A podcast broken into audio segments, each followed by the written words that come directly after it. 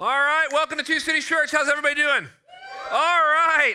I know what you're thinking. What is Kyle wearing? Some of you, you, you, sometimes Kyle, you wear a button down. Other times you wear a collared shirt. I had someone outside to me say, "This is the first time I've ever seen you dress cool." Thought, well, that's okay. I'll take it. Here's why I'm wearing this, guys. This was given to me from the Summit Collaborative. And you're like, what is that? And that's okay. You shouldn't know what that is. But that is a that is a network of churches that we're a part of, okay? And you might go, what's on the front of his shirt? Okay? What's on the front of my shirt is 1,000 little churches. In fact, you're in the front row. Can you see the you see the green one? Okay. The green one is 59. It's the 59th church, okay? And why that is is I was just this week with Pastor Dave and our wives, we got together with well, over 50 pastors in Raleigh, Durham, because we're out of the Summit Church with J.D. Greear, and we're a, we're a five and a half year old church. We were planted here. Anyway, I wanted to tell you this that it was such an unbelievable time. And they gave us this as a reminder because on my shirt, and not just churches, on my shirt are a thousand churches. and It is the vision of our collaborative to plant a thousand churches in a generation. And this is really exciting, and you're part of it. Every time you pray, every time you give, you call two cities home, you're a part of this. And here's what's exciting this is something that is much bigger than us, okay, that started before us. It, it's not even about JD and the summit. It started before him and before that church. It started with a guy you may have heard of, Jesus, okay? Yeah, yeah, you've heard of him, okay. You start with Jesus and his 12 disciples and the Apostle Paul. And, and by the way, it's going to last much longer than any of us, okay? We're going to be dead and gone, and, and people are going to continue to plant churches and make disciples. And so, what I wanted to do is, while I'm up here, if you ever look at the shirt and you go, okay, I'm looking at your shirt while Kyle's preaching. What I want you to think about is I want you to think about a thousand churches and our commitment to continue to plant churches. And here's what that means: that we really believe that the future church planters are in our city. They might be in this room, they might be watching online, and we believe that there's going to be many churches we're going to plant in years to come, and many of you may go out from this church to help plant those churches. So I want to take a moment, pray for the churches. This week uh, we hit 59 churches that we've now planted as a network, and 10 of those were this year. We're beginning to multiply.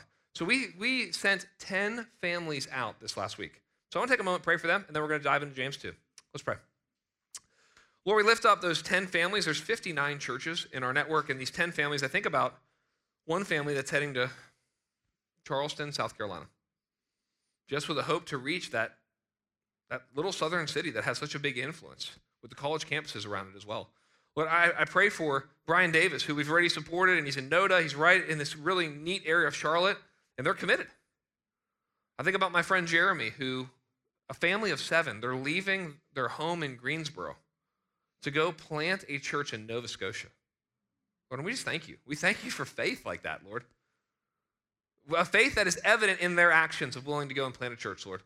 Would you please bless your word today as we talk about faith and works? In Jesus' name, amen. All right, type two, turn to James 2. Um, Guys, if you look behind me, you're going to see there's this, it says Faith IRL. Okay, so we're in the book of James in the series called Faith IRL.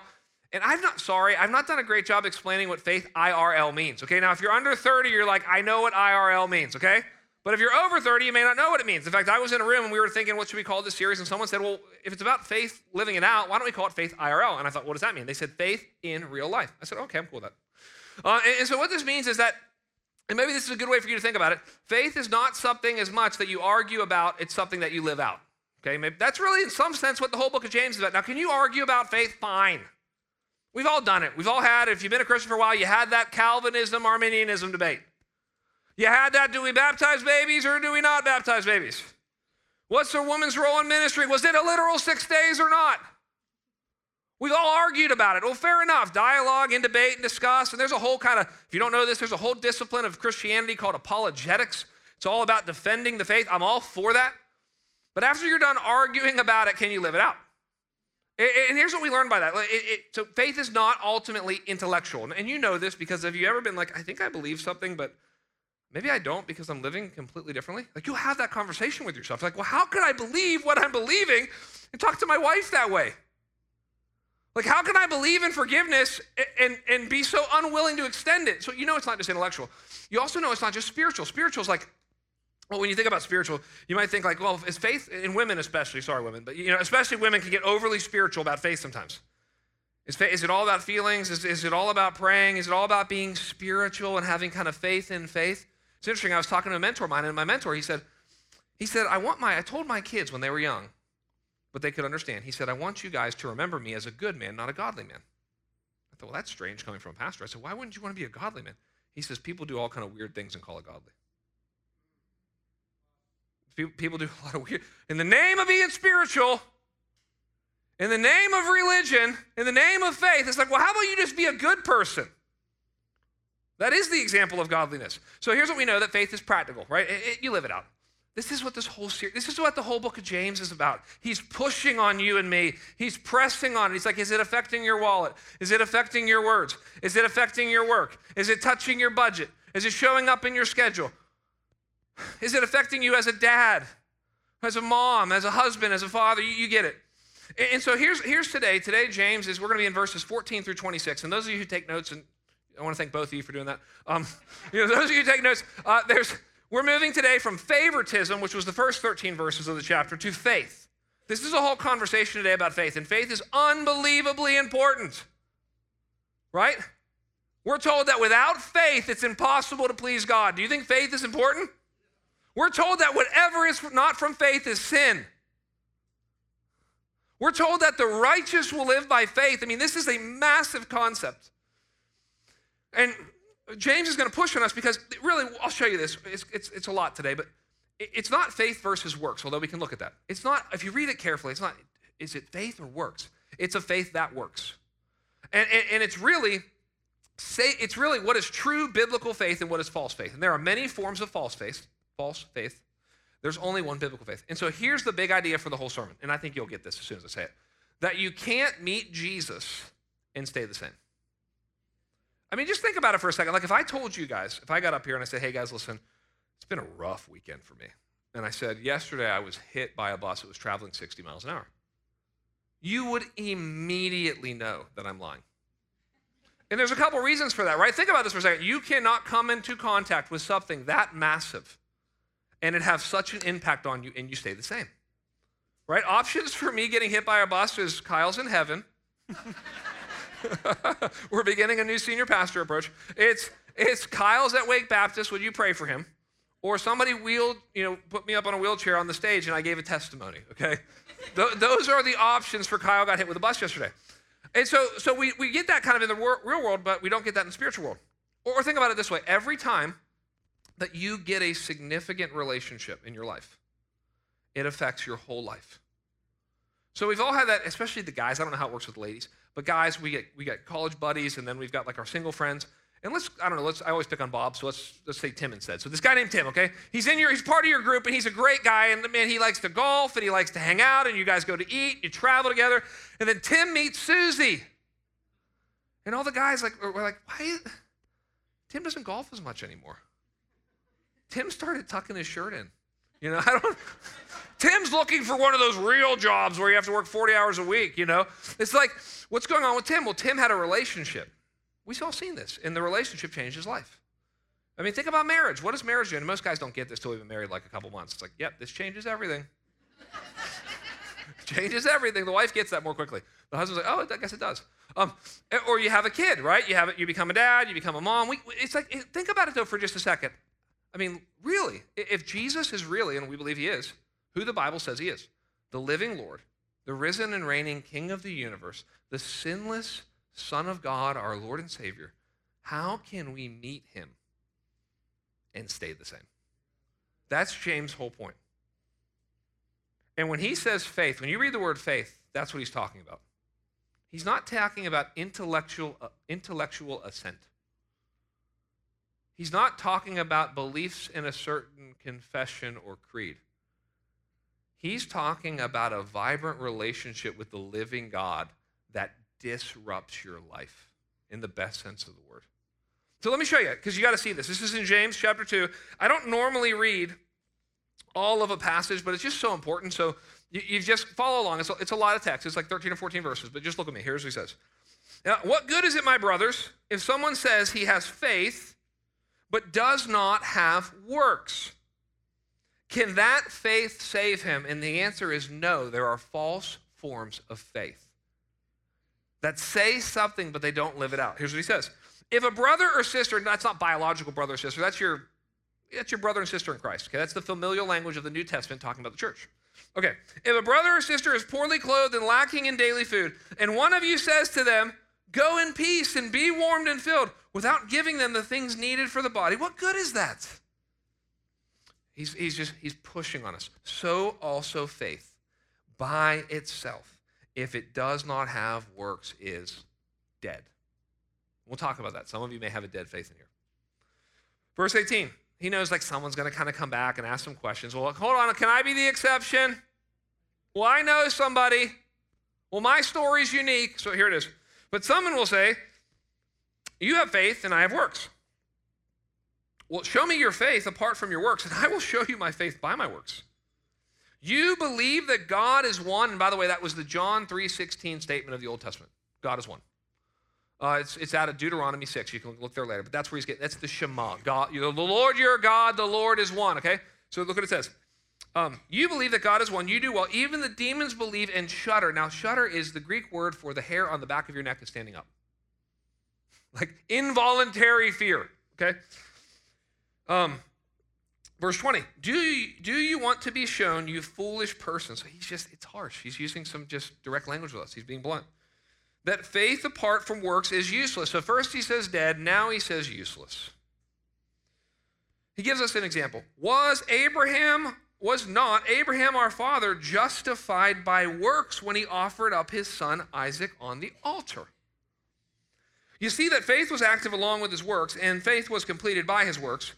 And the scripture was fulfilled that says, Abraham believed God, and it was counted to him as righteousness. And he was called the friend of God. Verse 24, look at this. You see that a person is justified by works and not by faith alone. Now that's interesting. So let's just stop for a second. When, because you may read this, and if you know your Bible, you go, wait a second, doesn't Paul say the opposite of this? Doesn't Paul say that we are justified apart from works of the law? In fact, like that's like, if you don't know that, that's Paul's main message. So let me just explain this, and I'll explain this a little more as we go along. But when Paul uses the word justified, he's talking about being justified before God. How are you made right before God? The answer is faith alone. James is asking this question How are you justified, or we might say vindicated in front of other people? In other words, how do other people know you have faith? As soon as you believe, as soon as I believe, guess what? God knows my heart. The moment I believe, I don't have to show him anything. I'm justified by faith alone. But how do I know what you believe? Because you say you believe something?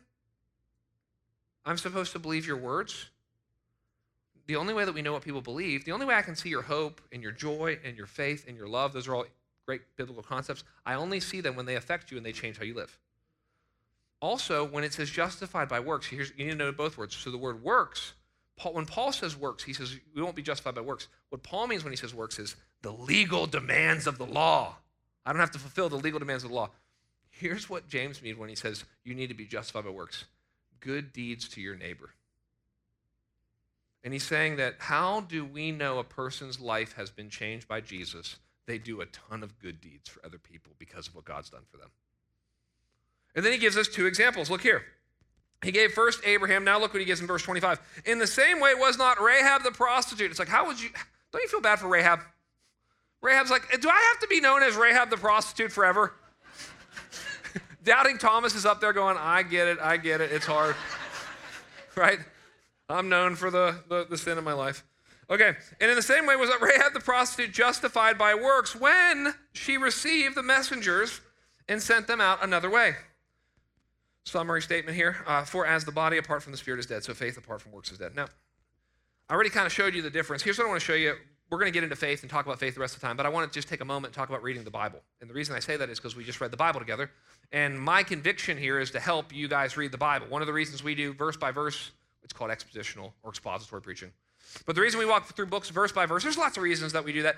One of the main reasons is so that when we do it, you go, oh, I can do that. I can read the verse and say it says this and apply it to my life. Well, great, that's what we want to do. But here's what happens. Every once in a while, when you read the Bible, you may get confused. You might, well, you might be reading James 2 and you go, wait, Paul says the opposite of this. Doesn't Jesus say something? And how does it all work together? And here's what we want to say that the Bible, here's the conviction under when you read the Bible.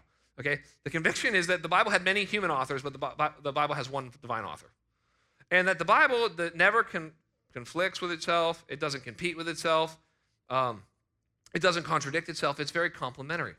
And so here's what we need we need James, because if we just read Paul, we may go too much to one side. And we need Paul because if we just read James, we might go to one side. And you need both. Like, let me give you an example. If you read the Proverbs, the Proverbs have a bunch of, well, they've got a bunch of statements in there like, hey, th- it'll go well for the righteous, but the wicked will not prosper. And you go, well, that makes sense. And that's what the Bible says. So why do we need the Psalms? Because the Psalms are people living in the reality of what it feels like when the Proverbs don't come true. So that's why, that's why they're next to each other in your Bible. You need both. Here's what God has said, and then here's the experience of living in a world that's fallen and broken when that doesn't happen. So we need the whole Bible, right? Now, when I was in college, I was a brand new believer, and I go to Elon University, and I'm like, I know, I need to grow in my faith. And so I was like, I know what I need to do. I need to take a religious studies class. I didn't know. Okay, that's that's that is the worst thing. If you are in high school, do not take religious study classes at your you know your college. Um, so I, I'm like, oh, this is great. So I get in there, and in the in the class, the guy's trying to tell us, well, here's why Mark didn't know this that Matthew said differently. And here's why Luke, and here's why John's different than all of them, and here's why Paul is different than Jesus, and here's why your New Testament is different than your Old Testament. It's like the, the whole point was to try to show us the Bible is not one book, but it actually is one book. And so here, here, just so you know, when we read the Bible, and this is the last kind of technical thing that we're going to get to faith, but I wanted to, I wanted to help us because our desire is for each of you to go to the Word of God every day for a word from God every day. So if I didn't want you to read the Bible and I thought, well, you'll just come here and I'll teach you the Bible, and this is the only thing that that I need to do, then I wouldn't tell you how to read it yourself. So that's why I'm doing this. But there's a, this is kind of, okay, this is the last technical thing. Um, when we read the Bible, we do the historical, grammatical, theological lens when you read Scripture. Historical says, what did it mean? Because that's what it does mean. That's the only thing. James, whatever James means, I need to understand him historically. Like he's a, okay, well, he's Jesus' younger brother. He's writing to a religious group of people who are comfortable in their faith. Oh, that's helpful. The, all this is helpful information. I need to be, have context there. Okay, so I need to be historically rooted. It can't mean something to us that it didn't mean to them. Okay. Secondly, is grammatical. I have to take the words apart. Well, what does faith mean? You know, well, I already did this. Well, what does justification mean? Are they used differently? What, is, what does works mean? Are they used? Di- so, for example, if I, if I say the word ball, what do you think? Well, you might think, hey, well, here's a red ball. But if I said to you, I had a ball, well, now I just took the same. Or if I said, hey, do you want to come with me to the ball? Or if I said, can you please stay on top of the ball? Well, what did I do? Well, I just took a one, it's a, it's a little word. You know, it's one syllable, it's four letters, and I just, depending on what sentence I throw it in and where I put it in the context, it means something completely differently. Well, we need to become more sophisticated. And then theological just means that what does the whole Bible teach about this? And when you read the Bible, you, if there's an unclear passage, you interpret it in light of the more clear passages. And if the Bible seems to say two things that seem to contradict themselves, so we don't believe the Bible does contradict itself, we believe them both. God is sovereign and man is responsible. I believe them both. Jesus is fully God and fully man. I believe them both. Okay, so with that said, let's walk through these ideas of faith. So, first, we need to ask the question what is faith? Look at me in verse 14. He says this What good is it, my brothers, if someone says he has faith? My guess is everyone in here might say, I have faith. Well, well here's what he says, but does not have works. Can that faith save him? Now, I want to talk about faith for a moment because I think we live in a world, and I think maybe especially uh, Christians, uh, I think, think this way, but certainly non Christians think this way. Amer- the average American thinks this way. And here's what they think Christians have faith, everybody else has facts. Christians believe in faith, everybody else believes in science. Christians have faith, everybody else uses their brain. And, and I want you to know that when you tell your non Christian coworker, if you say something to them about that you have faith, here's what they hear. If you say faith, they hear you believe in foolish propositions that aren't true. I want you to know that that's what the world thinks of when you say faith. Oh, you believe in a lot of old ideas that aren't true. That's what faith is. Like that's not what faith is at all. In fact, here's, here's the best word for faith, the best synonym for faith is trust. So let me tell you this. So, so all the theologians, okay, I give you a little theology here. Uh, they, they, they talk about how the Christ, in the Christian faith, Jesus is the object of our faith. That's the right way to think about it. We're saved by faith. Faith is the instrument. I'm getting real technical here. I told you it was going to get a little technical. Faith is the instrument that connects me to Christ. But my faith is in Jesus Christ. That's what it means to be a Christian. Now, here's, here's why this is helpful. Tim Keller helps us understand that every American trust in something they have an object of. It's just a different, what is the object of their faith? For example, Tim Keller, if you don't know who he is, he pastored in New York City for 30 years or so. And, and he said that uh, people in Manhattan, right, they, they, they would like to think that they're secular. Even a lot of them grew up in the church, but they want to kind of think that they've gone through it and they're above it and beyond it, right? They look at Christianity as like puberty. It was an awkward phase we all went through and then we got over it. That's how secular Manhattan people and maybe many people in Winston-Salem look at us. Oh, I used to think that before I was more evolved, okay? What, what Tim Keller helps us understand, and this is true, is he says there's no, and I don't mean this in a dismissive, demeaning, patronizing way. He just said, listen, there's actually no such thing as secular people. They don't exist. I mean, I, I, we can use the word secular, secular music, fine, that's fine. I've, I've used it. He said, but technically, biblically, it's not true. There are Christians and then there are pagans. I know no, no, one in Winston thinks of themselves as a pagan, but a pagan is somebody who trusts in, worships, or believes in someone or something other than Jesus. So it's helpful to go, it's not Christians have faith and everybody else doesn't. It's the better way to think about it is Jesus is the object of the Christian's faith. And everybody else has a different ultimate object of their faith, right? And one, here's a real popular one today yourself. So that's all the goofy, I believe in me. Right? Like my, my buddy, he was, he was actually at, he was in college ministry when 9 11 happened. And he said during 9 11, like oh, the week after 9 11, everybody got together on campus at this one, this, this secular, I mean pagan school, okay? um, this, this, just, this, is, this is public university. He said they got together and they sang a song, and it was called We Are the Ones We Are Waiting For. That's belief in self. What is the obsession with self expression? With self fulfillment, with self esteem, with self actualization. I don't know if you've heard of this thing called manifesting. It's this goofy idea that whatever you believe can happen can happen, and you can. Oprah made it famous. It's belief in self. Okay, secondly, what is that? What do other people trust in? Money. And obviously, people trust in money. I'm surprised everybody doesn't trust in money. Right? Money is the number one competitor in your heart for God. No question. And the reason why, just think about it for a moment. Why does money, why do so many people trust in money? Well, it makes so many promises. I will be a shelter for you, the Lord says. And he means that. He means and that's super important. I, I will be your refuge. And money says, well, you could have two or three homes if you have enough of me.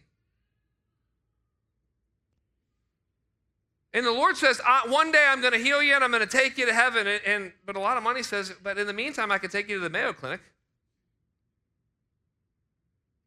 And the Lord says, at my right hand, Psalm 16, are there pleasures forevermore. But money says, dude, if you've got enough of me and discretionary income, or sorry, and discretionary time, we could do a lot of things. Whatever you want to do. What are you into? You a travel person? Let's do it. Are you a tech guy? Let's do it. Are you a comfort and convenience guy? Let's go. So obviously, people put their trust in money. This is why we know that whenever the stock market is up, this is true historically, whenever the stock market is up, church attendance is down. You can't put your ultimate trust in more than one thing. And every time when the stock market is down, church attendance is up. Some people put their trust in politicians, right? What's happened in the midst of whatever is happening in our nation, where there's the, the vacuum of the religious and the vacuum of a value for theology and God. Um, what, what historians tell us, and we know this from Nazi Germany and other places, that whenever you get rid of the religious, it gets absorbed into the political every time.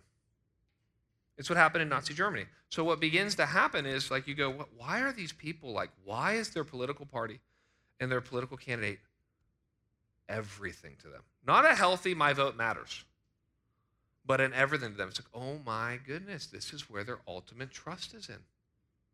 What's interesting on the other side of that, I read an article a year or two ago, it was during, I think, the last major election cycle.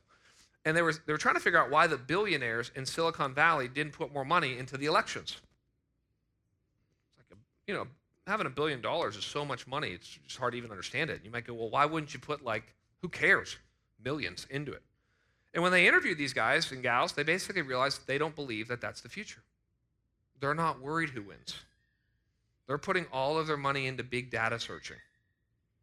They're putting all of their money into AI. They're putting all of their money into virtual reality. Why? It's where they trust. It is the object of their faith. Now, this is so important because I want us to understand like, how do you know when you trust something? Right? Okay, you've probably seen, some of you been to camp before and, and someone gave you the chair talk. Maybe you've seen this. They bring the chair on stage. It's a good illustration. And they say, when do you, you know, when do you trust the chair? Is it when you read the manual that it can, you know, hold 250 pounds? Is that when you trust it? Is it when you looked at the four legs? Or no, when you ultimately trust it is when you sat on it, right? Well, okay, so you've heard that maybe the example of the guy who did the tightrope walking. This is a true story. A guy from France came here years ago and did tightrope walking across Niagara Falls. And he put out messages everywhere, I'm going to go tightrope walking. It was like 1,100 feet in the air. He's, he's, he's walking this tightrope. Thousands and thousands of people show up. And uh, you got to read about this. He, so he walks across the first time, and everyone's like, unbelievable, you know, thousands of people are there.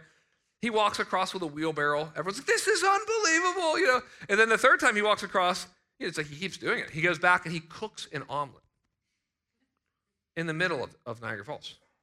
And then he goes back, and this was all planned, and, and he finally says, and there's thousands of people there. He says, Who thinks that I could put someone on my back and walk across this tightrope? and the crowd erupts. You can do it! You know, you know what crowds are like, what mob mentality is like. Everyone's like, you can do it, you can do it. And he goes, okay, who wants to jump on my back? and it was all part of the plan that they had, but they knew. It's just like you know, and that's why you laughed. It's like no one, no one. There were thousands of people there, and no one said yes. Well, his manager had been part of the plan. They'd been practicing this. His manager said, I'll jump on your back. And his manager jumps on his back, and they walk across together Niagara Falls. The question at the end of the day is okay, who really believed? The guy who jumped on his back, right? Years ago, my brother went skydiving. My brother's had an interesting life. He went skydiving in the Swiss Alps. And he's telling me and my family about this. He's like, oh, I'm going to go skydiving. I'm like, you're going to go, what? Like, I've done life insurance policies before. Like, the, the question number one is like, do you plan on or have you ever gone skydiving? it's calculating how likely you are to die, basically. Um, so I'm telling my brother, he's like, oh, no, dude, I, don't worry. He's like, I, I've talked to them all about the parachute. Like it always, like they've never had one not go, you know, open up. I'm like, yet, right? yet. He's like, and then they actually have a backup parachute if that parachute doesn't. And uh, so, what are we talking about? When you jump out of a plane, ultimately, what are you doing? I mean, you're trusting, yes, in the person you're attached to. But even more than that, you are trusting that that parachute opens up, right? We don't do things and we don't go places and we don't get in things that we don't trust, right? This is why I'm never going to fly Frontier or Spirit Airlines, okay? you all know what I'm talking about. I don't believe a flight could be that cheap, so they're, do- they're doing something. I don't fly those, those airlines. I don't trust them. So here's, here's why I'm talking about trust, guys, because um, what makes Christianity different than everything else is that we trust in a person, Jesus Christ. And we trust in the same way the guy jumps on the back of the guy walking across Niagara Falls. Okay, in the same way that my brother says, if this parachute doesn't open, I'm in massive trouble. We trust in Jesus Christ, and what we call that is being justified by faith alone. It means that the only reason I'm going to heaven is because of Jesus' perfect life, his substitutionary death, and his victorious resurrection. That's the only, so my, there's two things that are wrong with each of us that we need our sins to be forgiven and we need our life to be perfect. And Jesus pays the penalty for our sins on the cross, and he lives the life that we can't live in our place. And the unbelievable, shocking, surprising, different than every other religion is that when we trust in what Jesus did, like trust, like transfer trust, like faith, like Jesus is the object of my faith, like it changes us. And that's all we need to do to be a Christian, to head to heaven, to be born again, to have the Holy Spirit, all the things the Bible says about Christians. Here's why that's so shocking. Here's, here's another way to say it there's nothing you can do to earn salvation or to deserve it. You can't ugly cry enough. right? You can't feel bad enough for your sin. You can't try to do a bunch of good things the rest of your life because of some bad things you did in the past. Like, there is nothing you can do to earn your salvation. It's only by trusting in Christ. And that's so precious. In fact, here's what's really interesting, and this is really deep here, but in Ephesians 2 8, 9, it actually says faith is a gift from God to us. So it even says this that somehow the ability to go, I believe, was a gift. I don't, I, I know there's a mystery. I don't understand fully how it works. But here's what I know that 300 years from now, if you're in heaven because you've trusted in Christ, you're not going to be standing in heaven going, I'm here because I'm smarter than my neighbor. Uh, somehow he didn't get it. He, he couldn't understand Jesus. He couldn't make the connections. Trust me, you're not going to be in heaven worshiping the Lord a thousand years from now and stop and go, you know what? The reason I'm here, It was by faith alone, but the reason that I had faith was I'm a little more spiritually open than my classmate was. I promise you that's not why you're going to heaven. And I'm just telling you what it's been doing it for 2,000 years. What transforms the human heart is when you realize, oh my goodness, everything is of grace. I believe, and that has transformed and changed my life. And he's saying that that, that faith, this is what James, and we're going to finish up here. James says that faith is the faith that, faith that transforms your whole life. Let me show you. Here, here's what he says. Look at verse 14 or 15, I'm sorry. He says this. He's going to give you the first time first type of false faith. He's going to give you two types of false faith that you find in the church. So I told you false faiths that you find in the culture. Faith in science, faith in politicians, faith in, you know, ultimate faith in uh, technology, faith in romantic relationships, faith in self, faith in money. He gives you two that you find in the church. Here's what he says. If a brother or sister is poor poorly clothed and lacking in daily food, and one of you says to them, Go in peace, be warmed and filled, without giving them the things needed for the body, what good is that? So also faith by itself, if it does not have works, is dead. So the first type of faith he says that it's, it's possible to have in the church is what is called dead faith. Here's how dead, he, he summarizes it, right? He gives the illustration like someone comes, they're needy, and all you give them, all you say to their need is words, but you give them no works. All you do is say things with your lips, but you do nothing with your life. Okay, so that's dead faith is a faith with lips and no life. It's a faith with words and no works.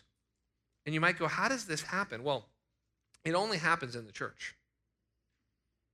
It only and it doesn't ever happen to first generation believers. Like if you're the first in your family, there's no chance you have dead faith.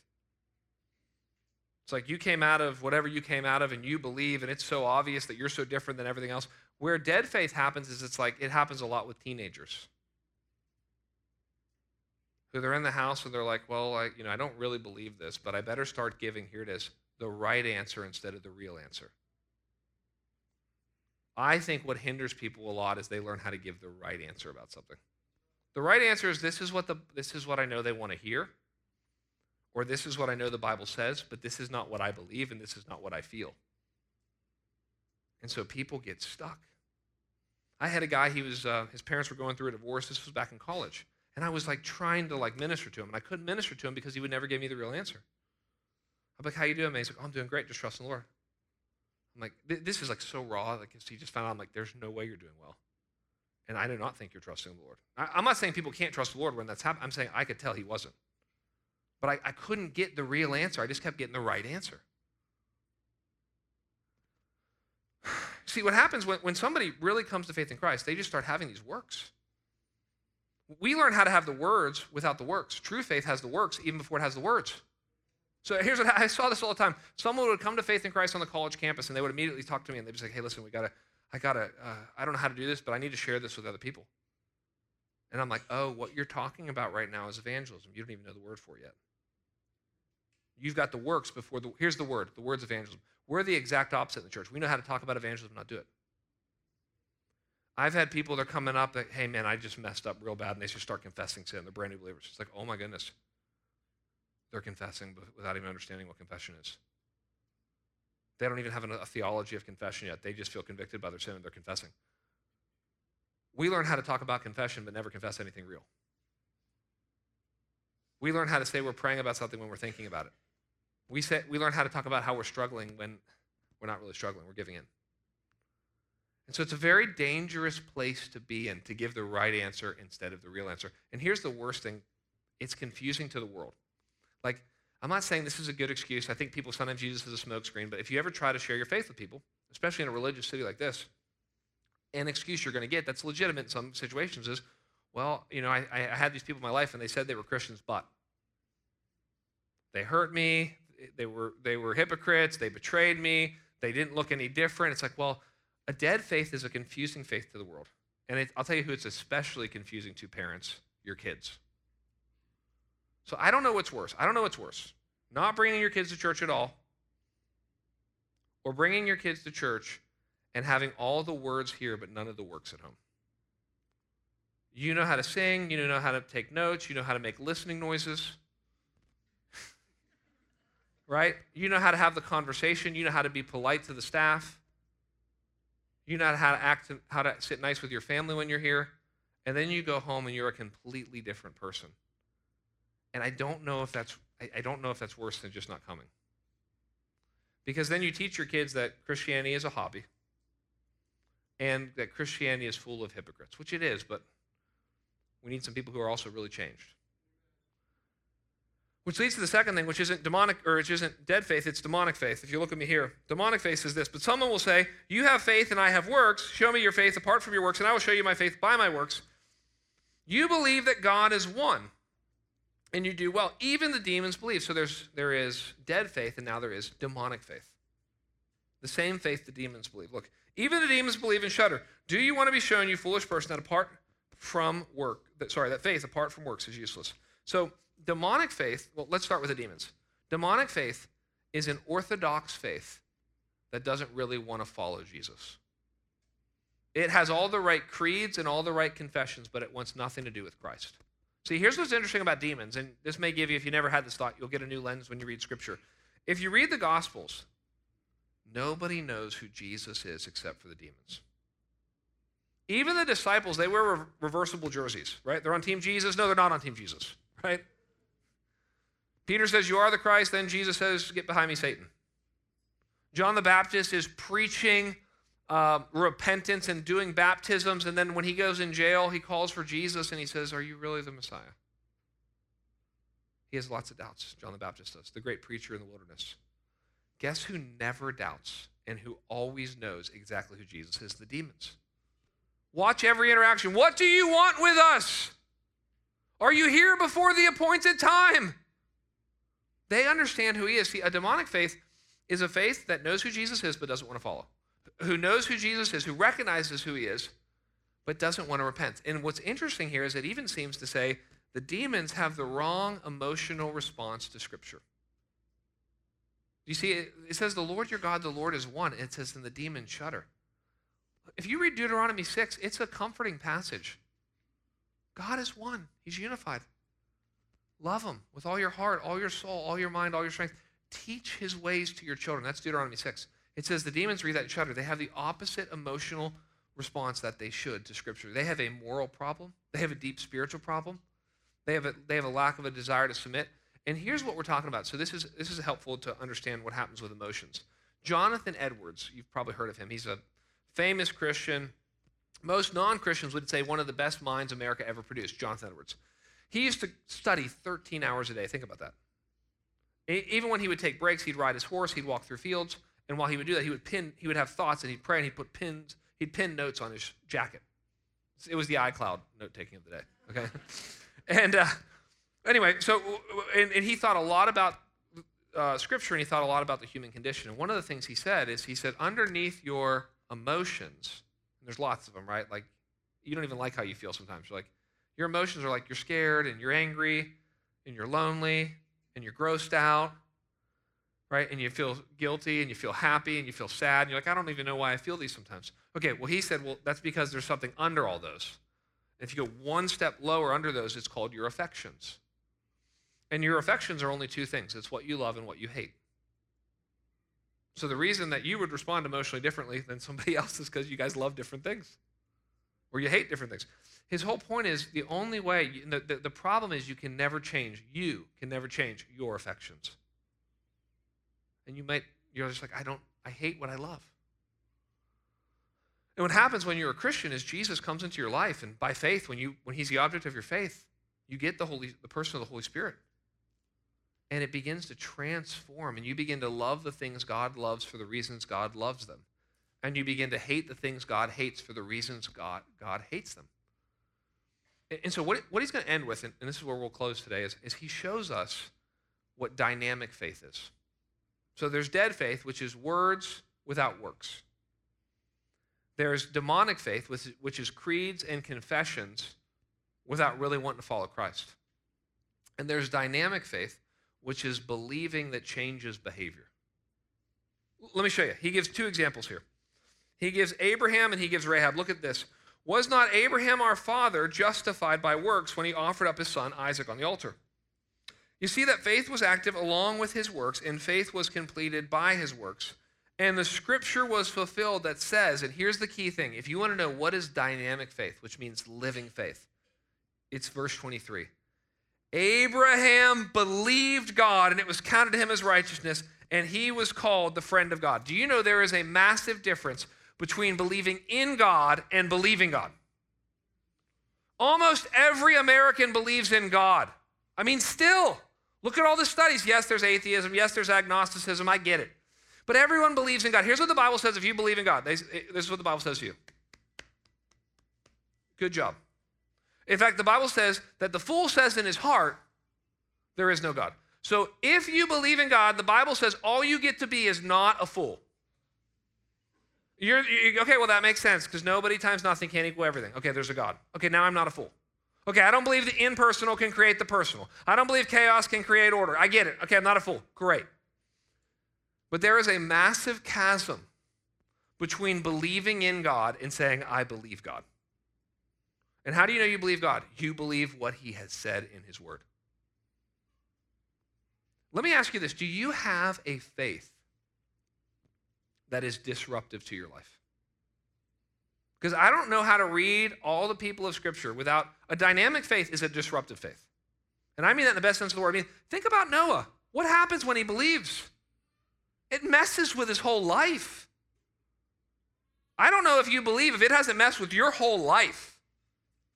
Right? Noah's like, well, I got a new job now. I'm building a boat for 120 years. People don't understand me. What happens with, I mean, are you different than Abraham? It's like yes and no. It's like, what happens to Abraham? It's like, well, faith disrupts his whole life.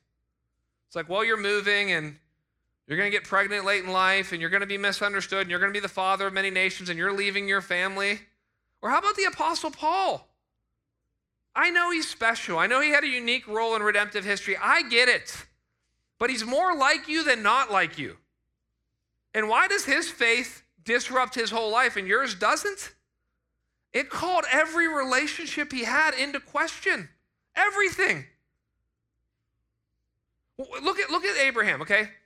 What is it? Why is he giving an example of sacrificing the son? Well, that's a famous story, but let me tell you why. It's because what f- true dynamic disruptive faith says in your life is I'm all in. That's I mean that that was that's what he was saying with Isaac. Because Isaac represented the future. Isaac represented if you'll give me this, you'll give me everything. Like, like some of you, there are parts of your life that are completely incompatible with faith. I mean, faith in Jesus. Some of you, your browser history, if we could just be real honest, is incompatible with faith. The, what you've been consuming on streaming services is incompatible with your faith. Your lack of generosity toward the kingdom of God is incompatible with faith. The way that you treat your spouse and your kids is incompatible. See, he gives us one other example Rahab. Now, why Rahab? It's like, well, because it's easy to go, well, maybe Abraham's special. I mean, he is the father of our faith, he is a patriarch. You know, well, he, God spoke directly to him. Well, maybe he's special. Well, we get Rahab because guess who Rahab is? The exact opposite of Abraham. Abraham's a guy, Rahab's a girl. Abraham's old, Rahab's young. Abraham's rich, Rahab's poor. Abraham is, is Jewish, Rahab's Gentile. Abraham, he had his struggles, but his life was a little more cleaned up. Rahab is a prostitute. In fact, most people think that she may have been running the brothel. Because how, how are you able to hide these spies? How are you in as much control as it looks like you're in? It's like, well, actually, oh, maybe Rahab, there's a good chance Rahab was running the brothel, which means she was doing what Romans 1 said is the worst sin possible. I'm not just sinning, I'm helping other people sin and I'm celebrating it. So I want you to see what it says here. In the same way, was not also Rahab the prostitute justified by works when she received the messengers and sent them out by another way? For as the body apart from the spirit is dead, so also faith apart from works is dead.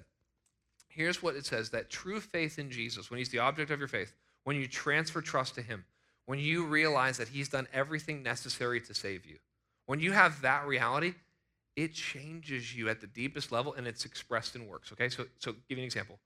With, with, with uh, Rahab, she goes from a prostitute, actually a prostitute leading other prostitutes, to a protector of God's people overnight By faith.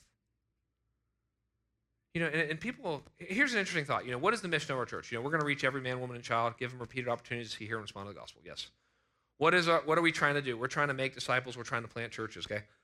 What do we want our church to feel like? And I hope this is what it does feel like, and I hope this is what it'll feel like for you and your family. If you would just ask the question, Kyle, what do you want it to feel like? Community group, coming here, whatever I'm doing, that's part of this church. What do I want it to feel like? Life change. Because of Jesus and because of the gospel, life change. You know, last night after service, had this older lady come up to me. Nice lady. And she said to me, Kyle, she said, Do you remember when you preached that those two sermons in a row and one was to the men and one was to the women? I thought, oh no, yeah, I remember. I said it was in the Song of Solomon series in January. And then I wasn't expecting this because I thought, I don't know what's going to happen. She says, I'm going to try not to get emotional.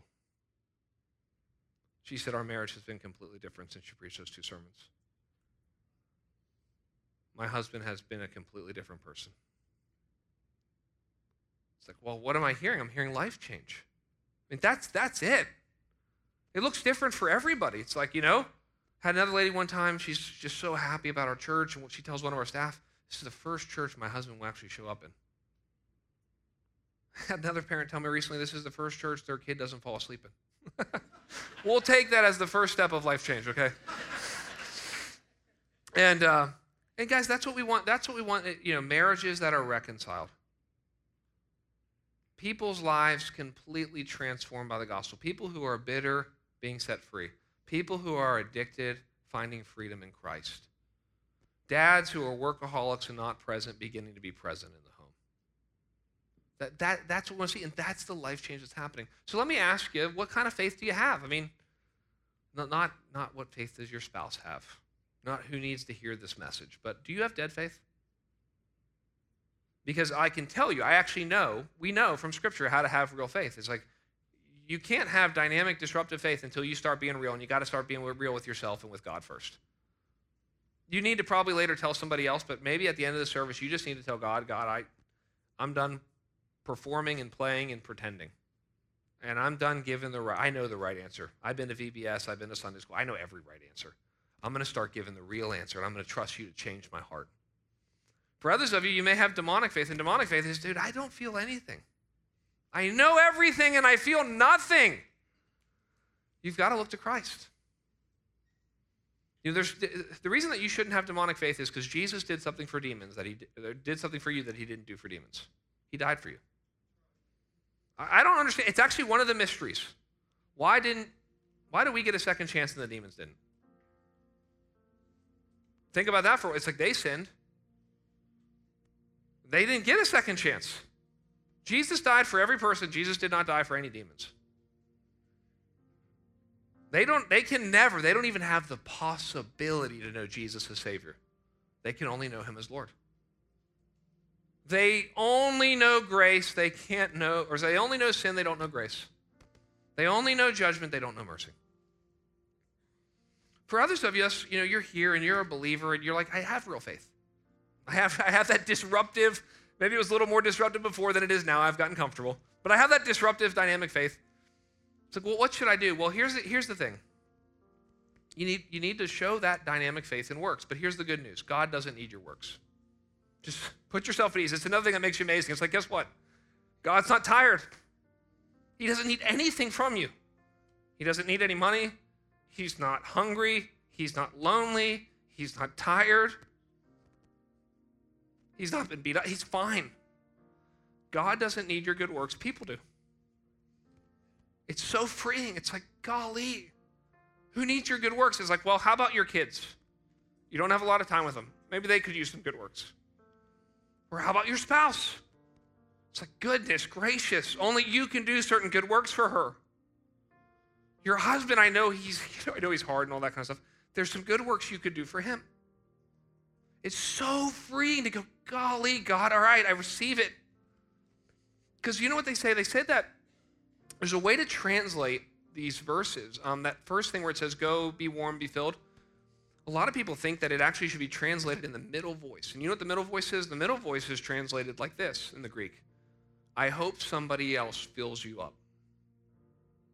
I hope somebody else keeps you warm. What is that saying? I hope somebody else meets your needs, which is the great temptation for us. There are certain things only you can do, and if you don't do them, you leave a massive hole. Your life matters. You leave a massive hole in your family. You leave a massive hole in your neighborhood. You leave a massive hole at work. So let us pray to have true, real faith that works. Will you pray with me? As you pray, if you feel comfortable, maybe you just put your hands in front of you, palms up.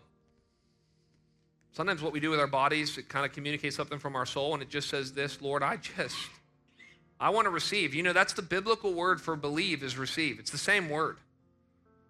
It's a beautiful picture because what we do with truth is we welcome it into our lives, we hug it. Another word for believe is embrace. It's I hug it. I love it. It's the best thing about my life. I, I, it's what I'm standing on, it's what I'm trusting in. If you have dead faith, would you just confess it to the Lord? Would you say, God, today I'm done saying the right answer. I want to start saying the real answer? For others of you, would you just say, I'm done with demonic faith? I, I'm I, I don't need to be convinced. I need to be converted. Or would you help people? Would you connect people's heart? Would you connect people's mind? Would you connect their emotions? Where do you need to take God at His word and say, I'm not just believing in God, I'm believing God. I'm going to take God at His word and I'm going to take my next step. Jesus, on one occasion, looked at someone and said, You know what? Let it be done according to your faith. What are you going to believe God for, for your family, for this church, and for this city? We ask all this in faith. In Jesus' name, amen.